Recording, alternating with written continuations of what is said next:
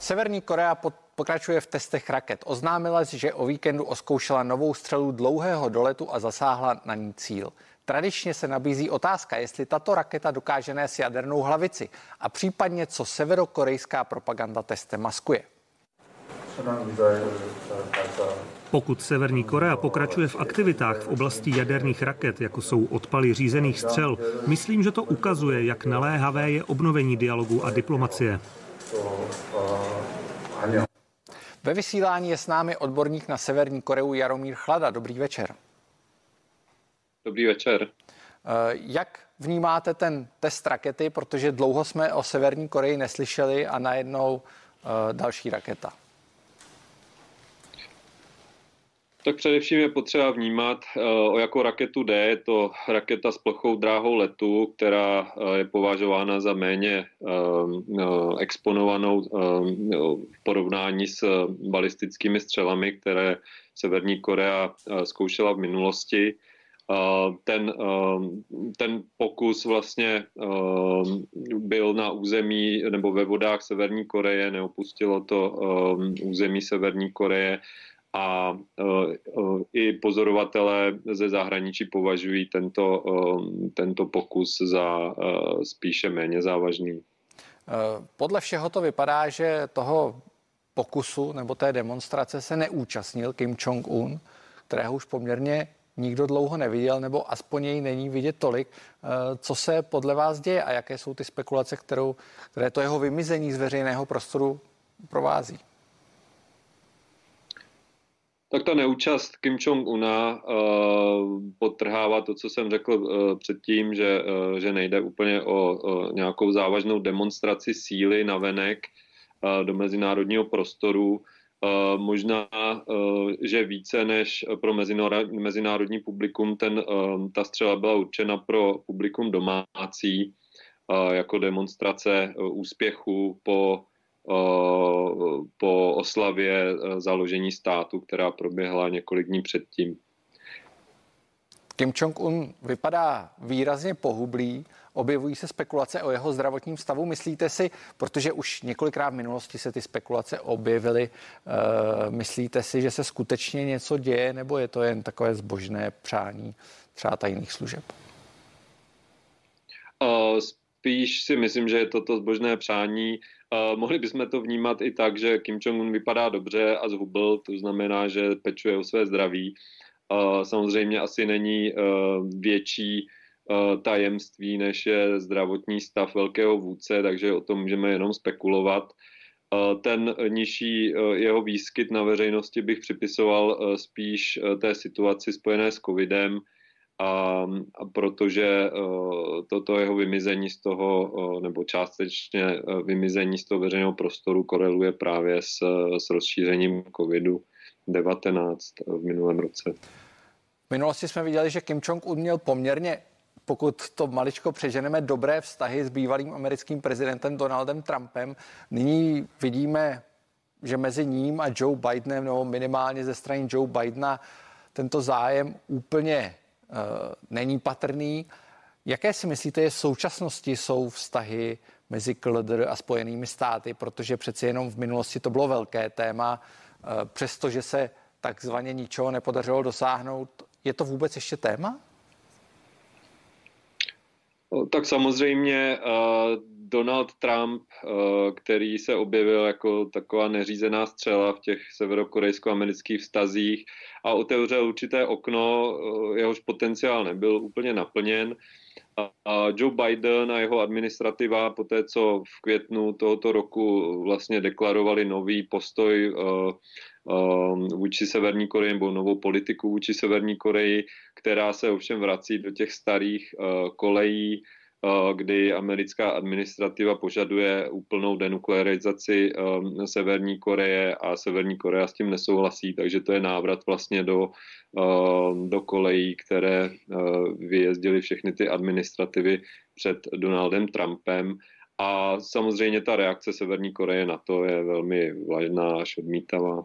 Je to vlastně krok zpátky od Spojených států? Můžeme to vnímat jako krok zpátky, zároveň eh, tady s tím požadavkem eh, Spojených států nebo vlády Spojených států se nedá moc hýbat. Ta administrativa, pokud chce dosáhnout toho nukleárního odzbrojení Severní Koreje, a žádá to jako, jako podmínku pro, pro nějaký další dialog, tak samozřejmě uh, není moc jiných uh, cest, jak, jak, jak toho dosáhnout. Tak, takže ten, ten, ten krok zpátky vlastně uh, byl očekávatelný a Ono není z pohledu té americké administrativy moc co jiného nabídnout, nebo žádná jiná reakce není moc, moc představitelná. Vy už jste zmínil v té jedné ze svých předchozích odpovědí COVID. Jak si Severní Korea poradila s covidem? Protože na první pohled se může zdát, že tam žádný není, že je tak izolovaná, že, že pandemie tam vůbec nepronikla. Je to skutečně tak? Uh, tak Severní Korea dál zůstává možná asi jedinou zemí, která deklaruje, že, že nemá žádný potvrzený případ covidu. Uh, o tom si samozřejmě můžeme myslet svoje. Ehm, ta realita je taková, že eh, reakce Severní Koreje eh, od začátku loňského roku byla velmi přísná. Ehm, dává to smysl, protože se nachází vlastně mezi Čínou a, Jižní Koreou, které byly vlastně první exponované země nebo první země, kde se COVID nějak masivně rozšířil. Ehm, bylo by s podívem, kdyby do Severní Koreje nepronikl. Nicméně ta vláda zareagovala velmi přísně, uh, zastavila vlastně uh, mezinárodní uh, jaksi výměnu turismus, mezinárodní lety a tak dále, takže tu zemi úplně totálně odizolovala a to trvá už více než rok a přináší to samozřejmě spoustu problémů a, a potíží pro obyvatelstvo.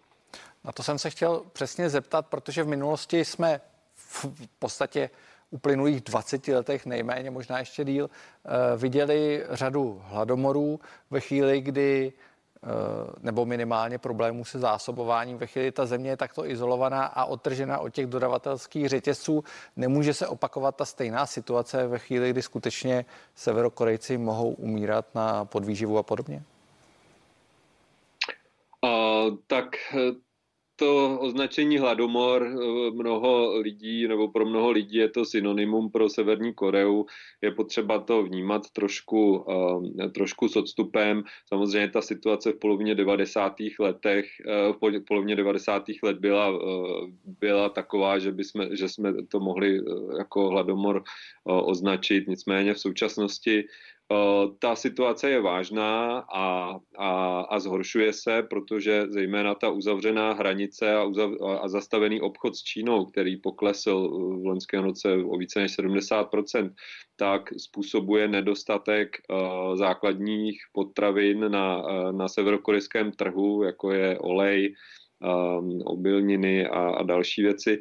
Takže uh, samozřejmě to uh, způsobuje, že určitá vrstva obyvatel má nedostatek potravin, um, a k nedostatku masa dlouhodobému se připojuje prostě nedostatek dalších základních věcí. A ta podvýživa je dlouhodobá uh, záležitost Severní Koreji už několik desetiletí. Um, na podvýživu ti lidé neumírají, uh, podvýživa způsobuje, že, že umírají na, na běžné nemoci, um, jako je uh, prostě chřipka nebo rýma nebo průjem, protože ten jejich organismus prostě nezvládá uh, se poprat s těmito jednoduchými nemocemi. A samozřejmě, že se to podepisuje na, na zdravotním stavu obyvatelstva. Jaké jsou vztahy s Jižní Koreou? Viděli jsme, že Kim Jong-un nebyl schopen přílišného rozvíjení vztahů se svým sousedem. Jaké je to v současnosti? Uh, tak ty, ty zájemné korejské vztahy jsou, uh, jsou v, takové, v takovém meziobdobí, řekl bych. Uh, prezident Moon, jeho korejský prezident Moon, který vlastně hrál roli zprostředkovatele eh, toho setkání mezi Kim Jong-unem a Donaldem Trumpem, tak vlastně ta jeho role jak si um, ustoupila do pozadí. Jižní Korea, stejně uh, jako uh, Japonsko a další země, jsou stále otevřené tomu dialogu se Severní Koreou, Koreou uh, stejně tak Spojené státy. Nicméně o tom, jestli ten dialog bude probíhat nebo ne, tak rozhoduje Severní Korea. a ta v současnosti není příliš otevřená nějakému dialogu. Tak já vám moc krát děkuji za rozhovor a přeji hezký večer. Vám taky, nashledanou.